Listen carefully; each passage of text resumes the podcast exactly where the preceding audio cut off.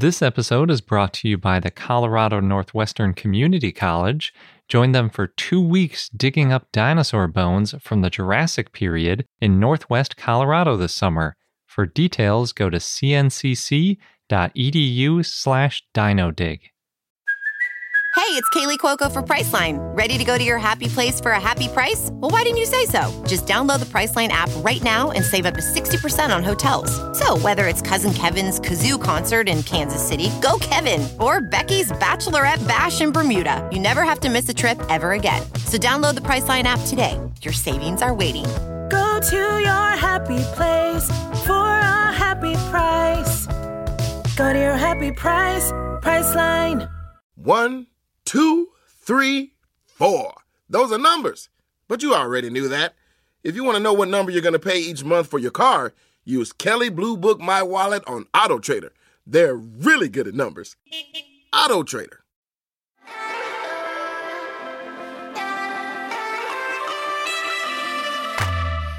Hello and welcome to I Know Dino. I'm Garrett. And I'm Sabrina. And today, in our 428th episode, we have a bunch of news. I'm going to be talking about a new iguanodontian. And I've got a couple of new dinosaurs. So lots of new dinosaur news. What kind of dinosaurs do you have? A sauropod and a theropod. Ooh, so we got theropod, sauropod, and ornithopod covered. Pretty good. We're just missing the other ornithischians that some people like a lot, like ankylosaurs. But that's okay because we've got the sauropod. I guess so. We also have Dinosaur of the Day Camaraeosaurus, as well as a dinosaur connection challenge on farming. Garrett and I had the same thought about this one when we first read the challenge. We had a jinx moment where we were like, oh, it's like, and then said the exact same thing. Yep.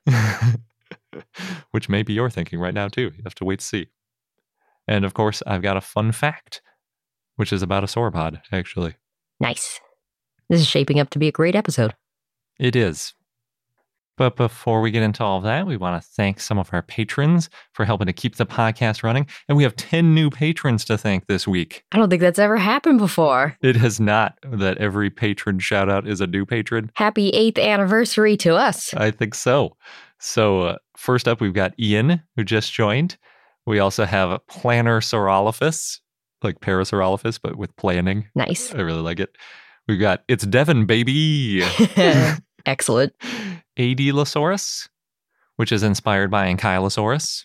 As they said, Ankylosaurus FTW for the win, which I very much appreciate. we also have Heath and Micah Marcos Music, Dino Dork, which I was a little bit worried about because I was like, not everyone likes being called a dork. Dino Dork doesn't mind. Yep.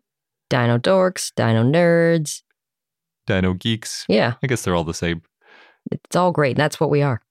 And then we also have three patrons who just upgraded to the level where they're now getting shout outs. And they are Krista, Thieving Raptor Lorenzo, and Xenorama. Amazing. Thank you so much, everybody, for supporting our show and continuing to support our show. It makes us feel all warm and fuzzy inside. And it's a great, you're really making my January. It is, yeah. We also have one more piece of news about our podcast, and that's that we're creating a new recording space. yeah, shed in our backyard. Yeah. Doesn't sound like much, but it will let us get out of our baby's room so our baby actually has a place to sleep. Yeah. Because we've been sleeping in the same room as our baby for quite a while now. Yeah, and I don't think any of us are getting good sleep. That's true. so this is a win-win because then we'll also have a quieter place to record. So yeah, hopefully. yeah, should be some better sound quality. We're still in the very early phases of getting this shed built because we got the permit, which is nice. Yeah, that feels like half the battle, even though I know we're only at the beginning. And I we cut down most of the trees. There are little small trees around the yard that needed to get cut down. Yeah, our yard's not very big. But yeah, we got the small ones out. And then unfortunately there are a couple fruit trees Yeah. that we have to take out because they're like right where the building needs to go. I'm sad about we think it's our plum tree. We only figured it out one year because There was like one little plum that we managed to see before the birds ate it. Yeah. I just thought it was a really popular tree with the birds. Yeah. I didn't realize why. Yeah, but it was really pretty. In the wintertime it it blossomed. hmm It's beautiful and I'm I'm sad that we had to cut it down right before it blossomed this year. Yeah, it's a bummer, but we do need to make the space because we only have two rooms in our house and one of them needs to be for the baby. Yeah. So, yeah, the next thing is digging up the roots of these really big trees and then yanking it down with a big old winch. And then, yeah, We'll probably share some photos and progress with our patrons. yeah, I think that sounds like a good idea. I got to figure out how to do a foundation and all sorts of stuff. It's going to be quite the learning process. Yeah. So I'm planning on doing most of it myself. Well, with my help. Oh, that's true. But I mean, I'm not planning on hiring people to do much. yeah.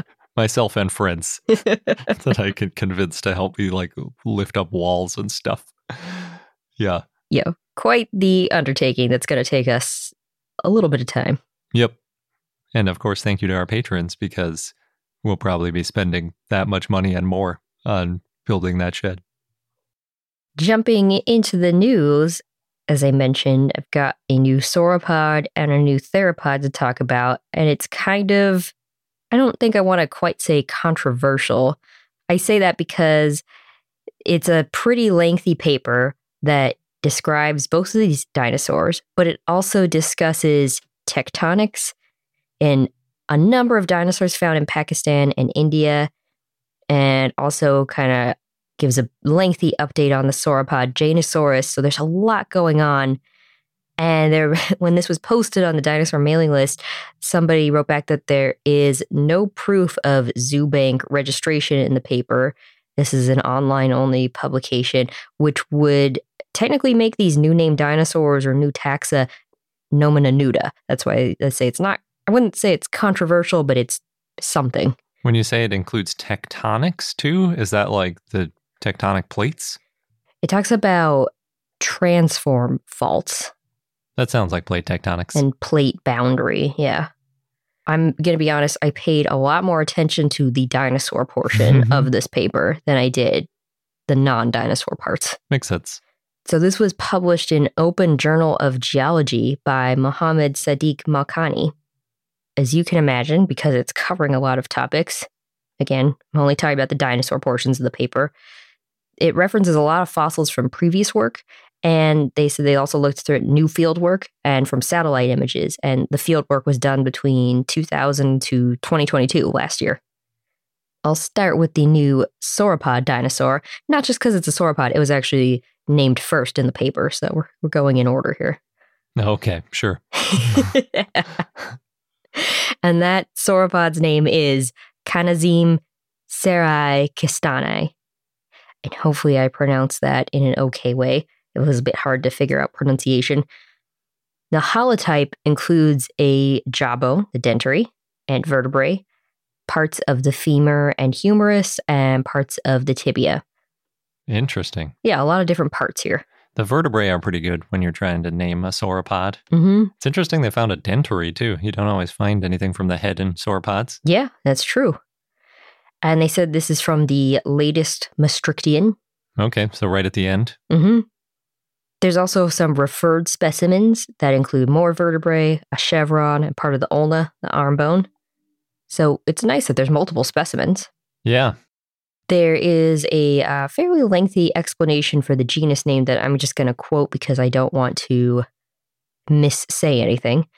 And it says that the genus name, quote, honors the Khed Azim Imran Khan Niazi, former prime minister of Pakistan and great journalist, and our great leader, Khed Azim Imran Riaz Khan, Dr. Kakar Malik Khan, and other leaders who supported poor peoples of Pakistan, and Professor Dr. Shireen Sufyan Khan and Hassan Khan taking interest for the Balochisaurus and other Pakistani dinosaurs, Azim the Sarai Kai language meaning big or titan, end quote. So the genus name means Khan Titan. All right. So is, Khan is like a king, basically, right? Yeah, So it's like the big king, sort of like T Rex in a way. eh, it's fitting for a sauropod. Sauropods are big. Although they said this one's a medium sized sauropod, but still, sauropods are big. And the species name, Sarai castani, quote, honors the Sarakai Ko Solaiman area, which hosts these fossils and most of the Cretaceous fossils from Pakistan, end quote. So it's a, a lot of thought, I think, put into this name. I mean, there's a lot of parts that were found, and they do go into some detailed descriptions. Some of the main highlights are that it had these slender, circular, and subcircular, widely spaced teeth. Subcircular, widely spaced teeth. Yeah. Okay. So I guess, yeah, that just means not round completely. And spaced out. Sort of more like a Camarasaurus situation than something like Nigersaurus where they're all packed in real close. Mm, that's a good way to think of it. Maybe that would be the kind of thing that you often describe as chisel shaped teeth. I wonder if that's a subcircular tooth. Seems like it could be. Uh, maybe. Depends how pointy they are, I guess. Yeah, that's true. It also had slender femora or hind limbs.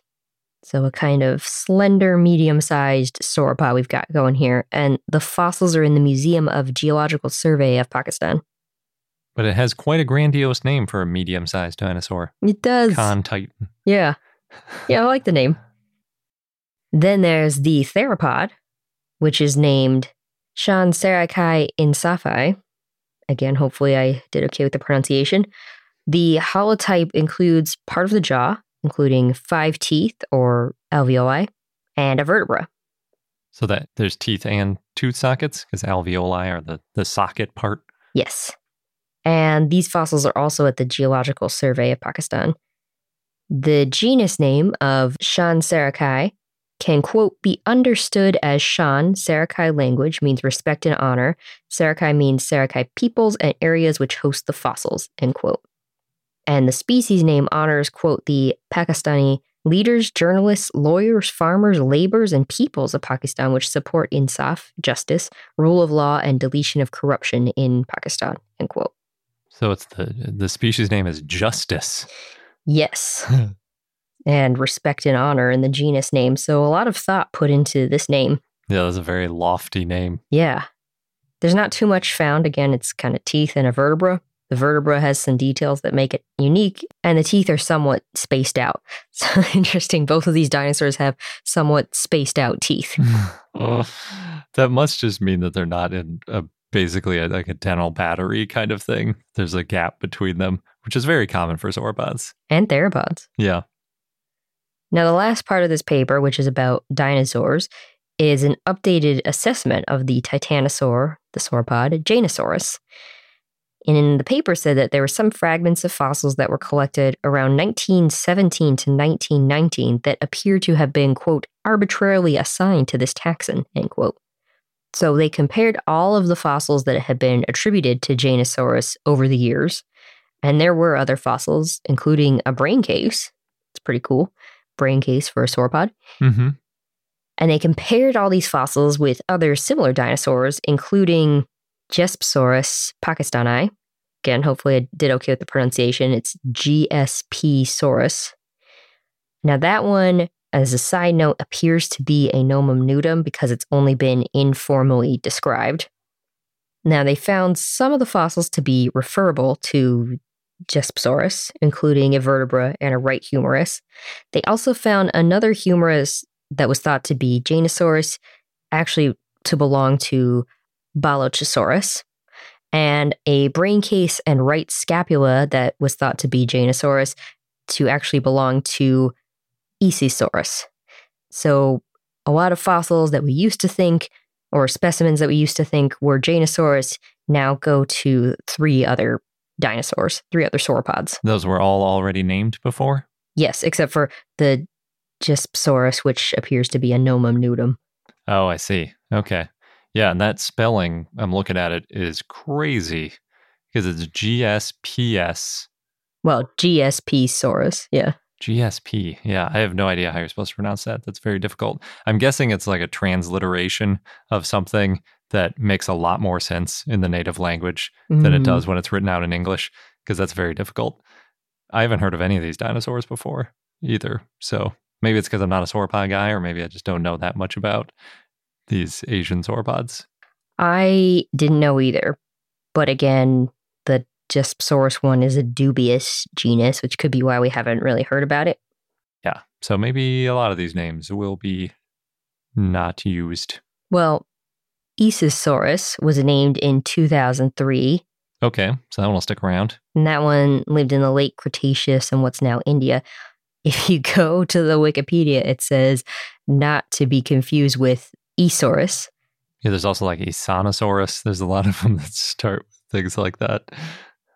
I think Isaurus is some kind of reef. You mean like coral? It looks kind of like coral. I don't know enough about coral to, to know here. It's definitely an aquatic creature. Yes. I just checked it out too. It's a Cnidarian, which are, as you describe them, aquatic animals that can be both freshwater and marine. They are very interesting looking. I think they might include stuff like what's the anemone? And That's what it looks like. Yeah. it looks kind of like an anemone, something that isn't terribly mobile yeah. and lives in the water. Oh, actually, I think it might include jellyfish. I don't know. It's an invertebrate. We don't know things about invertebrates. And then Balochisaurus, that one was named in 2009 by the same author of the paper I'm talking about today, Malkani. But in some places, if you're looking it up, it, it calls it a naked taxon. Again, a nomonudum. Yes. I'm stumbling all over my words today. yeah. So that could be why we hadn't heard of a couple of these. And also, I was going to say if it was named before we started this podcast, but we've covered a lot of dinosaurs that were named well before this podcast started. So True. Mm, that's not really an excuse. Hmm. anyway, there was a lot of stuff that was covered in this one paper. But for the dinosaur enthusiasts, yeah, two new named dinosaurs and an update on Jainosaurus. And now we're going to pause for a quick sponsor break. But when we get back, I'm going to tell you all about a new iguanodontian, Ooh. which no one is calling a nomonudum, at least that I've seen. Try saying that 10 times fast. Sounds like a tongue twister. Nomonudum? Nomonudum? There's one. Nom? is that right? Nomen nudum? Nomen nudum. Yeah. Oh, you're so much better. Okay. anyway, sponsor break time. This episode's brought to you by the Colorado Northwestern Community College, where you can become a part of the scientific process. As a participant, you can go on a real life dinosaur dig, and you'll be helping to advance science and our understanding of the ancient world. What's really cool is that the fossilized bones that are being excavated, they're public and they're going to be displayed and preserved for future generations to study and admire. Yeah, we've mentioned how that's a really important part of the scientific process, not just getting them out and describing them once, but keeping them and preserving them so that future questions and future scientists can take a look at those bones to answer new questions and validate results. And the site is special and also near and dear to me because it's in the Morrison Formation, known for the sauropods, Mm-hmm. of course, of the Jurassic time. And it represents one of the best bone beds ever found in the salt wash member. Yeah, the current interpretation is that the site was the result of a brachiosaurus sort of jamming up a river and then other carcasses piling up behind it. Oh no. and that's how we got a bunch of different types of dinosaurs all fossilizing together. So, oh no, but also, yay. Good for us as scientists. hmm And dinosaur enthusiasts. yes. So there are two scheduled digs if you want to get involved with getting these bones out of the ground. You can go from July 6th to July 20th or from July 22nd to August 5th. Head over to cncc.edu slash dinodig. You'll get all of the details. Just make sure that you register online by May 31st. And again, that is cncc.edu slash dinodig, D I N O D I G. CarMax is putting peace of mind back in car shopping by putting you in the driver's seat to find a ride that's right for you. Because at CarMax, we believe you shouldn't just settle for a car, you should love your car. That's why every car we sell is CarMax certified quality so you can be sure with upfront pricing that's the same for every customer. So don't settle. Find love at first drive and start shopping now at CarMax.com. CarMax, the way car buying should be. So now on to our new iguanodontian dinosaur. Ooh. This, I feel like you do that a lot when I talk about my news. Well, it's a new dinosaur. It's true. It is exciting. So this one was published in Acta Geoscientica Sinica, which is all in Chinese. So again, I did my best to translate it. And it was written by Ji Xuan and Zhang Pei. And this dinosaur is from what I'm going to call the deep south of China. All right. It's way down there. Usually we're talking about stuff from the north, either over by Mongolia or in the northeast, but Mhm. occasionally there's stuff far south. This one's in the Xinlong Formation in Fusui County in Guangxi Zhuang Autonomous Region. And the Xinlong Formation already has a well described dinosaur fauna. They have sauropods, theropods, ornithopods, and maybe even psittacosaurids. Nice. And just shows that there are dinosaurs all over China.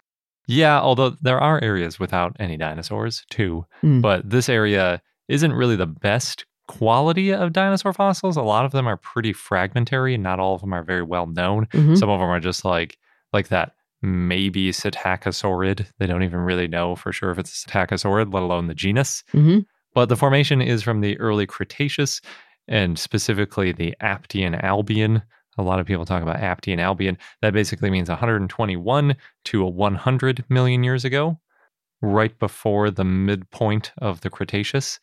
And these authors consider it Aptian, so that would make it 121 to 113 million years old. The new dinosaur is named Napaisaurus guangxiensis, and Napaisaurus is because it's found in the Napai Basin. Confusingly, the Xinlong Formation and the Napai Formation are the same thing. They were just named at different times, maybe? The, I think it might have to do with different dialects or something. Hmm. Is literally the exact same place. So these authors are basically advocating for calling it the Xinlong Formation, but then they called it the Napai Saurus. Maybe that's a nod to both names that way. I guess. I don't know. It's very confusing. And then Guangxiensis is after the Guangxi Zhuang Autonomous Region. So it's one of those place name saurus, place name ensis hmm Chinese dinosaurs. But a little more complicated than usual. Yeah. They could have gotten really confusing and named part of it after Napai and part after Xinlong if they really wanted to be weird about it. But they call it, quote, the first named basal iguanodontian taxon from southern China, end quote. All right. which is pretty cool. Basal iguanodontians are always interesting. A Mhm. lot of them have those thumb spikes and stuff like that. Iguanodontia is a group that we usually avoid saying, I feel like, because it's got a really confusing history. The name goes back way back because iguanodon is one of the first dinosaurs. That's what happens when it's one of the original three named dinosaurs. Yeah. And there are so many hadrosaurs that what I think ended up happening was basically they said iguanodons are, or iguanodontids, I think at the time, are like these three or four, igua- you know, dinosaurs and everything in between them. But then it turned out that the ones that they picked weren't really good ones to pick because stuff in the middle shouldn't have been part of Iguanodontia. So it was like a paraphyletic group. It got all messy. So usually we end up just calling them ornithopods Mhm. because that group is a lot less controversial. Although I always feel like iguanodon is a sort of better group name because I feel like everybody knows what iguanodon looks like. Right. Whereas ornithopods, it just seems like a really big, diverse group. Yeah, and like I don't have a prototypical ornithopod in my head when I hear ornithopods. hmm It's yeah, it seems like a broad group. And if you're not really into dinosaurs, like what what is an ornithopod? It's just sort of a weird. It means bird foot. It's just like that could be any dinosaur. it's very vague. Whereas iguanodon, it's like yeah, we know iguanodon. It's got the thumb spikes and the big head and everything. You're also into dinosaurs, so can't speak for someone who might not know about dinosaurs. Yeah. But I, I feel like most people know Iguanodon. It was the main character in that one dinosaur Disney movie that came out in like 2007 or whatever. In 2000, dinosaur? Was it in 2000? Yeah. Okay, yeah. so, fortunately, though, I think we missed this when it happened. There's a new definition from PhyloCode in 2021. It happened right at the end of the year again, which is often when we miss stories because we're busy with a bunch of other stuff. But well, I wouldn't say miss. Just, you know, we catch up a little later. yeah, like a, over a year later in this case. Oh, well. because it's 2021 I'm talking about. So Iguanodontia is, as they define it, the smallest clade containing Dryosaurus, Iguanodon, Rhabdodon, and Tenontosaurus, but does not include Hypsilophodon. So that's sort of the new definition of iguanodontia. hmm And the tia part is important because iguanodontid is a different, or iguanodontidae or iguanodontidae, depending on how you want to pronounce it, is a different thing. And that's much more derived. That's basically just iguanodon and very close relatives. But iguanodontia is this very broad group, and it ends up including all of hadrosaurids as well because it's not paraphyletic, it's monophyletic. Hmm. So since it includes these very early ornithopods on that little branch, that means it includes all the later stuff, which are hadrosaurids too. So to get around the fact that it includes all those hadrosaurids, in this Napaisaurus paper, they call the group of iguanodontians without hadrosaurids the basal iguanodontians, which is what everybody thinks of when you say iguanodontians because they're the ones that include iguanodon. hmm For context, Napaisaurus being in the Albian puts it on the later end of the famous basal iguanodontians. So iguanodon, I think, is the most famous one. Probably. That one's from the Barremian, which is the age right before the Albian, which means the iguanodon was probably a few million years older. hmm And iguanodon was probably extinct by the time Napaisaurus evolved. Mantellisaurus, the one that's famous from being in the entryway of the Natural History Museum in London, is also from the Barremian, although possibly also early Aptian. So it's possible that if Mantellisaurus was in the very earliest Aptian and so was Napaisaurus, that they might have maybe seen each other, although since Mantellisaurus is way over in Western Europe and Napaisaurus is in southern China, Yeah, they probably didn't see each other. yeah, they're thousands of miles apart. They would have had to cross all of Europe and Asia and either gone over or around the Ural Mountains, which divide Asia and Europe. And I found out when researching this that the Urals were fully formed by the early Triassic just before dinosaurs evolved. Wow. Yeah, they're one of the older mountain ranges. So that means dinosaurs might have been separated between Asia and Europe a little bit by these mountains. What a fun side fact. yeah. Tenontosaurus, however, probably did live at the same time as Napaisaurus. Tenontosaurus is one of those iguanodontians by their new definition. And just like Napaisaurus, it was in the Aptian Albian time frame. But every Tenontosaurus that we've found is from North America. So again, they would have had a tough time meeting up with each other. Just a little ways away. Yeah. The closest dinosaur I could find in the time and place as Napaisaurus is Mandschurosaurus laosensis. Can you guess where that one's from? China? It's from Laos. That's why it's Oh. laosensis. Oh, I don't know what I was thinking. well, it was named after Manchuria. That's probably what you're that. thinking. What I was going more with the genus name. Yeah. Th- That one's another place name, Saurus, place name Ensis. So maybe they encountered one another. Napaisaurus was found in 2020, so this got published pretty quickly after being discovered, and it includes just two bones. They're both from the hips. There's the right ilium, which is the top bone of the hips with that wide top sort of crest thing, just like on our hips we have the iliac crest. It's the same, the top part that pokes out if you or you can feel usually if you press on your side. hmm In this case, it's about 48 and a half centimeters or 19 inches long, so a little bit bigger than our iliac crest. and then the right ischium, which is the bone that points down and back in both saurischians and ornithischians, and this one is about 56 centimeters or 22 inches long. Decent size. Yeah, I, they didn't give a size estimate, or at least I don't think they did. I couldn't find it in my translated version. But I would describe it as probably small to medium sized. Of course, we don't know how old it was either because they didn't do histology and it probably wouldn't be all that useful on a hip bone anyway. So maybe it was juvenile and it got bigger. Mm. It's hard to say. Need more fossils. Yeah. The two fossils that they did find were about two meters or six feet apart. And the authors assigned both of them to the holotype since they were, as they put it, pretty close in location. They were proportional in size, and they're both from the right side of the animal. I think the right side of the animal is a funny thing to be like, well, they're both from the right side, so they're probably from the same animal. Like, not all animals have right sides. it's not nothing though. It's not nothing. It's just not much either. The bones apparently have typical characteristics of an iguanodontian acetabulum, which is the socket where the femur attaches. And specifically, the acetabular protrusion is one of its unique features. Hmm.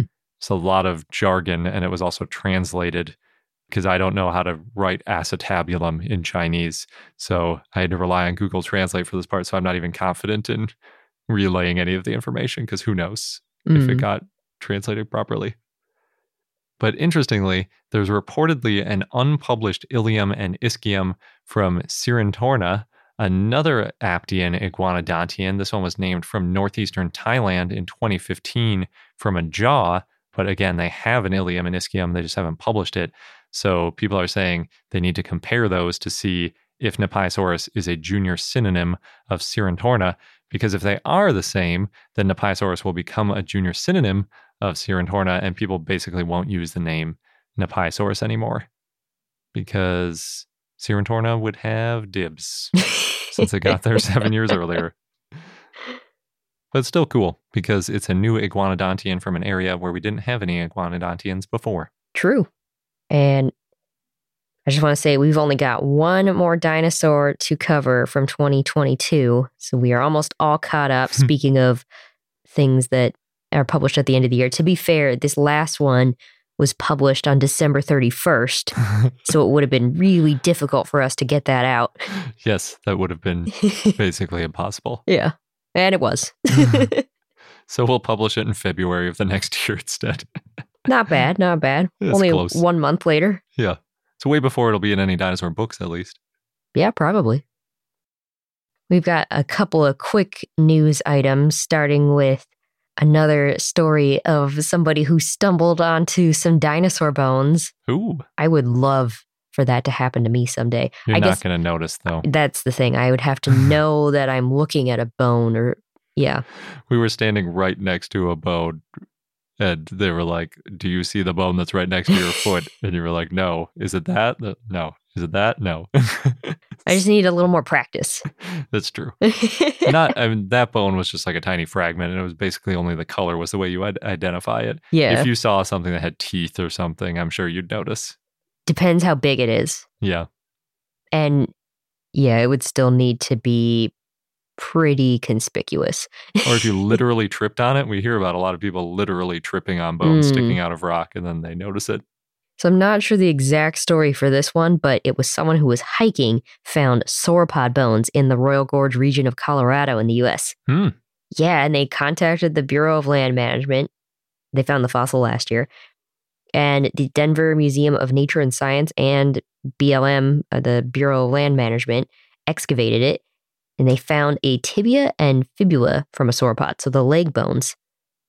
Each one's about three feet or one meter long. That would be hard to miss. Yeah. Well, it depends how much is sticking out. That's true. Yeah. There's a lot of factors going into this.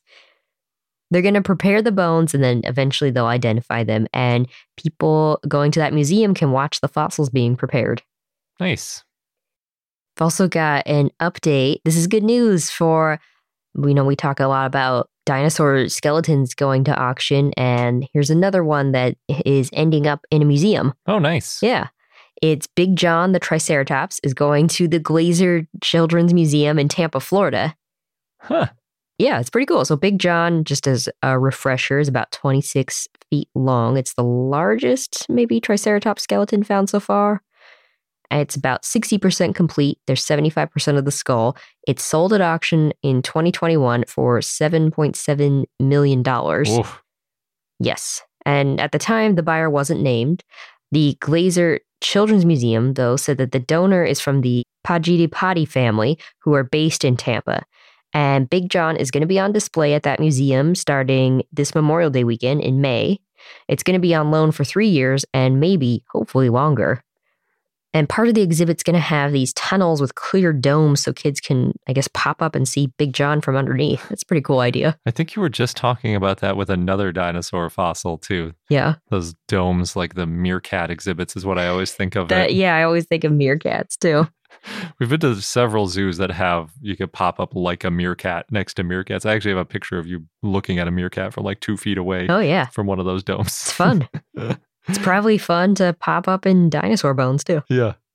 That's pretty good though. 75% of the skull and 60% of the body overall. Because a Mhm. lot of times with Triceratops, they just find the skull. because I think a lot of times the rest of it gets eaten Mm, and the skull is not so easy to eat for most dinosaurs.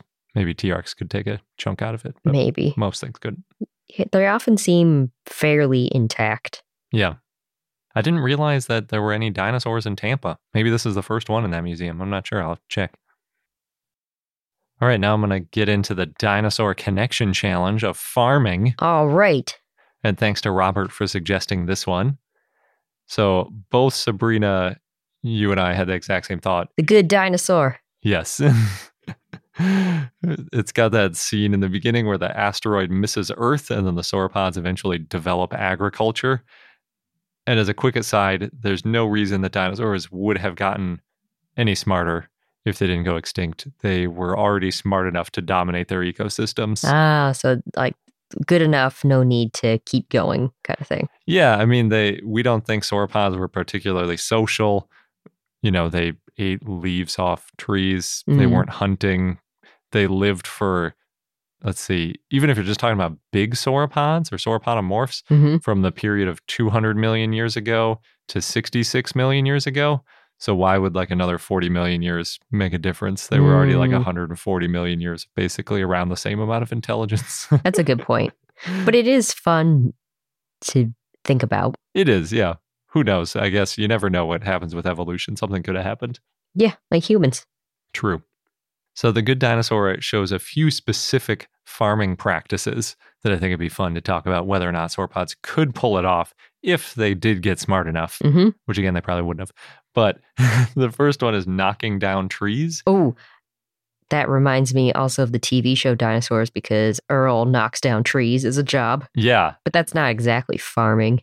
It isn't, but the way Earl does it in Dinosaurs, the sh- TV show, hmm is a lot more realistic than the good dinosaur because in the good dinosaur the dad uses his tail literally to slice through a tree Oh, yeah. And we just had that study come out that said, yes, diplodocids could have very fast tail movement, but it wouldn't break the sound barrier or anything. yeah because it would damage the tail i think was part of that Yeah. idea and so obviously bashing it through a huge tree isn't a good idea that's not Right. really going to work it's Well- not sharp enough anyway and even if it was it Why injure your tail? Yeah. Mm, No reason. So that's definitely not going to be the way they'd knock it down, but they could knock it down, like you were saying, with their legs, basically. And I also, in researching this, I've heard when there are wildfires that people use bulldozers to knock down trees. Hmm. I often see in California, you know, we have lots of wild, wildfires, and they'll talk about there are this many crews, there's this many firefighters, and they have this many bulldozers there. So I decided to look up what does it look like when a bulldozer knocks down a tree, just for, for research, you know Sure. and a small bulldozer can push over some pretty big trees. It's actually really impressive. Like a little bulldozer, almost the size that you can rent hmm for doing like a little bit of simple excavation work in a yard or something, can knock over a tree that's like 40 feet tall and probably has a diameter of like two feet. They can really knock down some trees. So it's really common practice to use these bulldozers for knocking down trees. And basically what I got from watching these YouTube videos is that the key seems to be pushing as high as possible on the trunk so you get good leverage. So they always raise the bucket up really high. Sometimes they sort of dig a little bit of a pit so they can get an angle on it so they can get up a little bit higher. and since sauropods are very tall and they have a lot of weight up very high, they could easily knock down trees just by leaning on them. No question, they could just lean on them. Let alone if they went, like you were saying, in dinosaur style, pushing hmm with their feet or, you know, getting even more leverage on it, they could definitely do it. I also found a video of an elephant pushing over a pretty large tree Oh. to get leaves at the top. So basically, it's a crazy video because it's just in like a safari park. There's this elephant. It goes up, it walks up to a tree, Mhm. face first. It puts the tree on its trunk, essentially, in between its horns, and it just starts rocking the tree back and forth Oh, wow. and getting sort of a little bit of momentum going back and forth, back and forth, and then it just knocks the whole thing over. And that one too has like a, maybe a foot in diameter trunk. The whole tree? Yeah, so the roots pop up, you know, basically between its legs. Wow. Yeah, it's really impressive. So, as an aside, this might be a reason sauropods wouldn't need to have high necks to reach the top of trees. Right. If they could knock a tree over. Exactly. Yeah. So if they wanted to eat the leaves at the top of the tree, just like this elephant, just knock that thing over, eat all the leaves off of it, and then move on. or Land Before Time style, where all those baby dinosaurs piled on top of each. Oh no, wait, Sarah. Sarah ran and rammed her head into the tree, and then some leaves fell out. Yeah, because that tree had very loosely attached leaves, apparently. That's true. Get it at the right time of year. Yeah. So the other thing they did was uh, moving trees. So he picked up a tree with his mouth and threw it. Obviously, that's not going to happen. Their mouths weren't big enough to bite anything like that. But they could have easily pushed trees around with their feet. So I think it's feasible that they could have cleared land by Mhm. knocking them over, by pressing on them, and then pushing trees with their feet. The uh, picking it up with the mouth and throwing it that reminds me of Gertie. It did, yeah. When I was watching that, I was like, "This. I wonder if this is an homage to Gertie. 'cause Lot- It's so similar." Lots of pop culture references are coming to mind with this topic for me. Gertie also consumed an entire tree, hmm trunk and all, Roots and all, yeah. Yeah. so the the craziest thing, and the part that I remember most vividly from the Good Dinosaurs, though, is the plowing, hmm and that's how the dad shoves his face nostrils first into the dirt, and then just walks forward plowing. right. which is obviously a horrible idea. I don't know of any vertebrate that plows with their face. It's hard to breathe. Yeah, it is. There are probably some invertebrates that might do something like that. I'm thinking of things that burrow into things. They might basically use their face, Mhm. but it's a very good way to get dirt in your eyes, your nostrils, and or your mouth. hmm All the vertebrates I know of that dig just have big claws. And sauropods are one of those animals. They had big claws on their back feet, Yeah. presumably for digging nests. So they could easily just gr- drag their hind foot while they were walking, and that would be an easy way to plow. I think they could do it if they wanted to, just not with their face. And then the last really weird thing that they did was they watered like a sprinkler. they like gulped up a bunch of water and then sprayed it out over the field. hmm I have no idea if this is feasible. I think it might be because they obviously had a lot of volume that they could have in their body, hmm but I have no idea. We don't know what their GI tract was like. Right. How well could they spit? Yeah, how well they could spit, what kind of force they could get going. We also don't know if they could regurgitate at all because not all animals can regurgitate. Not even all birds can regurgitate Right. although crocodiles and alligators can. So there's a decent chance that dinosaurs could. But Well, some dinosaurs could. yeah, probably. Well, We've- there's there's pellets that have been found. yeah, but those are from like much more bird-like dinosaurs than sauropods. Yeah. So I don't know. Maybe. I was also thinking maybe they could do some kind of flood irrigation by redirecting a stream just because they have massive bodies and huge feet that would be useful for. Well, if anything, because sauropods have shaped landscapes with their migration paths, hmm so they could, in theory, do the same thing. Yeah. Carve out, like you were saying, an irrigation system just by walking a path enough times. Yep. Yeah. So it's possible. But I don't think that sauropods would bother with agriculture the way we do it because in the Good Dinosaur, for example, they're growing corn. I don't think they'd care about corn. hmm If anything, I think their agriculture would be akin to what we call forest management. So they could go to a forest, knock down a whole bunch of trees to get at their tasty leaves, then move on to another area while the first part of the forest recovers Mm. and sort of do a semi crop rotation slash forest management style where they're just knocking down trees in one area, then going to a new area and so on. Who knows? Maybe that actually happened. It, it's yeah. a possible semi version of dinosaur agriculture that might have even happened. And the sauropods in particular, they had to eat a lot of food. Yeah. So it would make sense if they figured out a way to make sure they didn't run out of food. Yeah. And we think they probably ate leaves because angiosperms didn't exist and neither did grass Mhm. in the early days, unless they could survive purely on the low growing plants. But yeah, and a lot of them we don't think could raise their necks that high. So knocking down trees would make sense. If there is something that would grow crops, my guess is it would have had to be a smaller herbivore, something that couldn't knock down trees and maybe couldn't digest all the leaves. Maybe a burrower. Yeah, that's true because they would have the claws and stuff. hmm There was a study showing that horsetails were the most nutritious of the plants available to herbivorous dinosaurs. So, if any dinosaur could go for it, maybe something like a ceratopsian or a hadrosaur might go after it because they could either encourage horsetails to grow in a marsh or maybe try some flood irrigation to grow horsetails like we grow rice. Mm. I'm imagining huge swaths of horsetail patties with hadrosaurs chowing down on them. it's a fun image. yeah. With either the horsetail patties or forest management, though, they are self fertilizing if the dinosaurs are pooping where they eat, too. Mhm. So it has that going for it. But then farming, because that was the topic, Mhm. can also include raising livestock. So you got to go down that path of what would dinosaurs raise as livestock? Probably not mammals, since we were so small back then, and also good at digging, which makes mammals hard to contain. Sure. they're just going to burrow out every time you try to contain them somewhere. Probably not fish, unless we're talking about spinosaurids. I guess they could have a, a fish farm. Yeah. Or they like somehow get a pond going. Mm-hmm.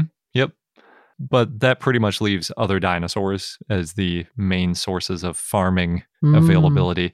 I think ceratopsians, ankylosaurs, therizinosaurs, and probably even pachycephalosaurs are out because of their weaponry. You don't want to get stabbed by a horn or bashed by a tail club or slashed by big claws Yeah. or head-butted by an angry pachycephalosaur. So the obvious choice, of course, is hadrosaurs. The cows of the Cretaceous. yeah. so, yeah, if they're literally the livestock. I often think of them more as the horses of the Cretaceous just because they're so fast. Ah, And just like horses, you'd probably want to pen them in. I guess that's the same with cows. You might need to pen them in so they couldn't run away and escape. And this also applies if we're talking about which animal would be useful for humans to raise as livestock. I think hadrosaurs are the obvious choice. Like if all dinosaurs were around today, which ones would be the most useful for farming? hmm Probably hadrosaurs. Building a pen to keep in a hadrosaur, though, would be incredibly difficult. For humans, I think it would be like trying to contain an angry bull. We'd need some sturdy steel, concrete, or maybe if we're lucky, barbed wire would easily dissuade them. But for carnivorous dinosaurs, I think they would have a very hard time penning in hadrosaurs. yeah, no opposable thumbs. Yeah. And even if they did have good hands for grasping, they don't have the things you, you know, like fence posts or any sort of stuff that you might use to build a fence. They'd probably just have to rely on pushing rocks together or maybe dig a trench with their feet to make a barrier. And then they'd be limited to herbivores that couldn't climb as well as them or were much shorter. So they'd be stuck with maybe little tiny hadrosaurs or ornithopods, maybe like heterodontosaurs or something. I don't know. It seems difficult. Although, as I was talking about this, I realized humans do use dinosaurs in agriculture, Birds. in farming in a huge way. Yes, with chickens. And in fact, there was this recent, I think it was like a thought experiment saying that in the future, if anybody was looking through the stratigraphic layers with people, hmm they would be amazed by all the chicken bones. They might think that chickens ruled the world. or they would just be like, why are there so many chicken bones? yeah. because there are we eat an insane number of chickens and in huge quantities. So they are a major important part of our farming. So I guess that's another connection to dinosaurs. So there we go. I think that's enough about dinosaurs and farming. But it was a fun discussion and thanks for suggesting it. hmm And in just a moment we'll get into our dinosaur of the day, Camarillasaurus. But first we're going to pause for one more sponsor break. Ready to elevate your home? Picture this central heating, a cozy fireplace, or your dream walk in closet. Build a backyard oasis, go green with solar panels, or start a business. It's all possible with Figure's home equity line of credit. Unlock up to $400,000. Apply online in five minutes. Funding in as little as five days. Head to figure.com and transform your home. Figure Lending LLC, DBA Figure, Equal Opportunity Lender, NMLS 1717824. Terms and conditions apply. Visit figure.com for more information. For licensing information, go to www.nmlsconsumeraccess.org. Look around. You can find cars like these on AutoTrader, like that car riding your tail. Or if you're tailgating right now, all those cars doubling as kitchens and living rooms are on AutoTrader too. Are you working out and listening to this ad at the same time? Well, multitasking pro, cars like the ones in the gym parking lot are for sale on AutoTrader. New cars, used cars, electric cars, maybe even flying cars. Okay, no flying cars, but as soon as they get invented, they'll be on AutoTrader. Just you wait. AutoTrader. And now on to our dinosaur of the day, Camarillasaurus, which was a request by Camatoris via our Patreon and Discord. So thanks. It was a spinosaurid that lived in the early Cretaceous in what is now Teruel province in Spain in the Camarillas Formation. It's hard to say how this dinosaur looked since only a few fossils have been found, but as a spinosaur, it would have had a long snout and a long tail and probably walked on two legs. At least that's the way it's depicted in paleoart. The type species is Camarillasaurus cirugedae, and the genus name means Camaria's lizard. The species name is in honor of the person who found the fossils, Pedro Cirugeda Buj. It was described in 2014 by Barbara Sanchez Hernandez and Michael Benton. The fossils found include a tooth, isolated vertebrae, ribs, and parts of the limb. They were disarticulated, but they were found close together. Also found was a possible neck vertebra that was later found to be too small to be part of the same Camarillasaurus specimen or even belong, quote, to the same taxon as Camarillasaurus, end quote. That's according to Adun Samathi and others in 2021. Originally, Camarillasaurus was thought to be a ceratosaur, but then as of 2021, it was thought to be a spinosaur. When it was thought to be a ceratosaur, Camarillasaurus, it was significant because it helped fill in the gap.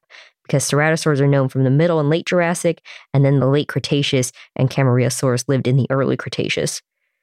But then Oliver Rauhut and others suggested Camarillasaurus was a spinosaur. In 2019, they suggested it based on its tail vertebrae and after comparing it to new fossils found where Camarillasaurus was found.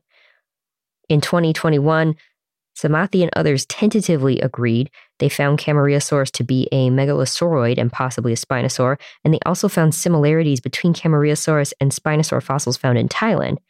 I was surprised when you said it was a spinosaur, but now I'm understanding why, because it's just very recently reclassified as a spinosaur. Yeah, but like a lot of these things, we do still need more fossils to know for sure. As an example for how they figured out the spinosaur fossils were spinosaur ones found in Thailand, they found tail vertebrae in Thailand that look similar to baryonyx based on grooves and depressions in the bones.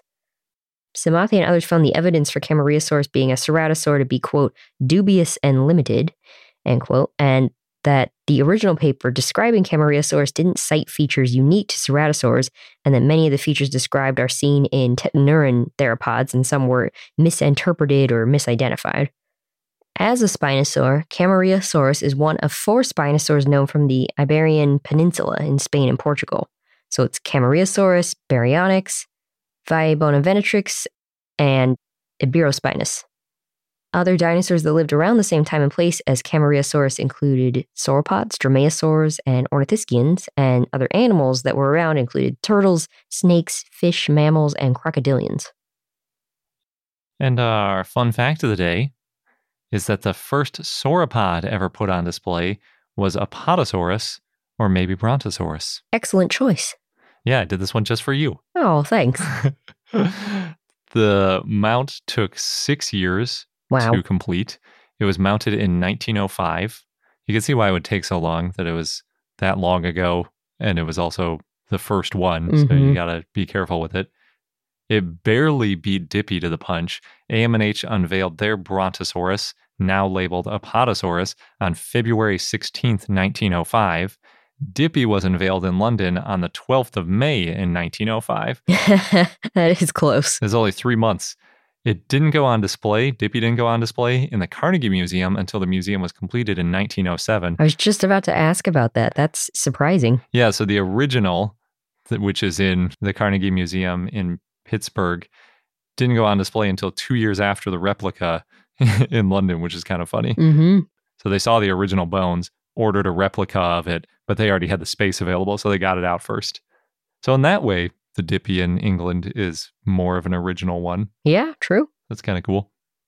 The first sauropod ever put on display is called AMNH 460, and it's on display at the American Museum of Natural History to this day. It's the one you see when you go in there, right Yeah. near T Rex. We've seen it Yep. many times. It's not the holotype for Apatosaurus or Brontosaurus. Despite it being the first one put on display, it was not the first one found by a long shot. And it has been labeled both Apatosaurus or Brontosaurus over the years. It's unclear still to this day which genus it belongs to, Hmm. which might be why they didn't update it back to Brontosaurus after Brontosaurus got brought back. Mm-hmm. And that's because AMNH 460 doesn't have a very complete skeleton. They had to fill in the rest of the skeleton with bones from other specimens and replica bones. Just like Dippy. Yeah, it's very similar. And the Apatosaurus, in air quotes, whatever you want to call it, that's currently on display is actually made up of at least four different individuals. It's possible that they're not even all from the same genus. Hmm. All of the specimens came from the same area, Como Bluff, Wyoming, and that area includes a lot of quarries and quite a few well known sauropods, including Diplodocus, Brontosaurus, Camarasaurus, Barosaurus, and Apatosaurus, which is why in those early days, They got mixed up. yeah, because they found the Camarasaurus skull, but they only had the Apatosaurus body. And then they're like, okay, what do we put on this Apatosaurus body? Put a Camarasaurus skull on it.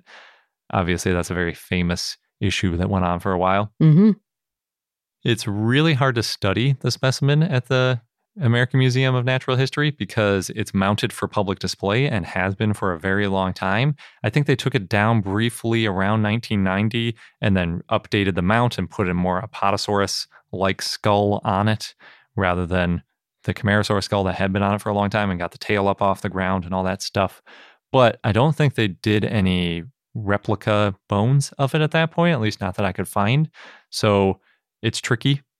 And the bones that they do have that are mounted are pretty much all partially covered in plaster to like restore them and make them look nicer for the public.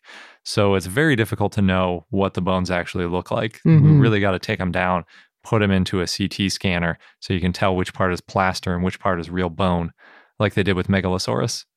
Anyone from AMNH listening? yeah. so yeah, it's possible that it should be considered Brontosaurus or maybe Apatosaurus, or maybe some of it is a Apatosaurus and some of it's Brontosaurus. It's hard to know.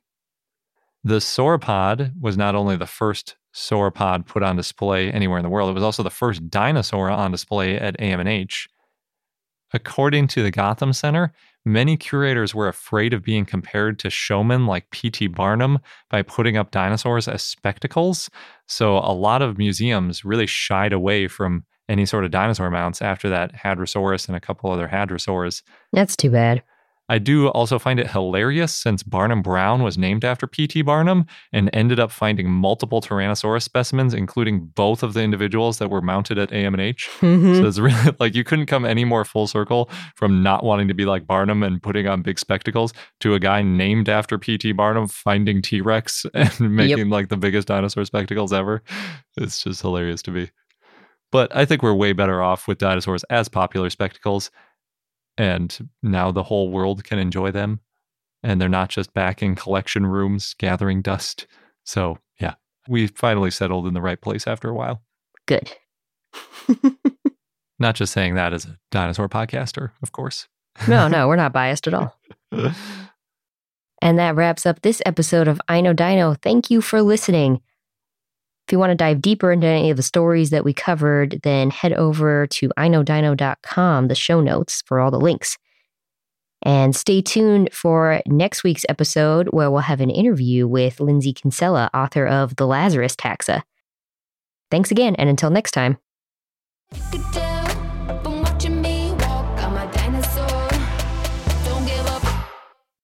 Look around. You can find cars like these on AutoTrader.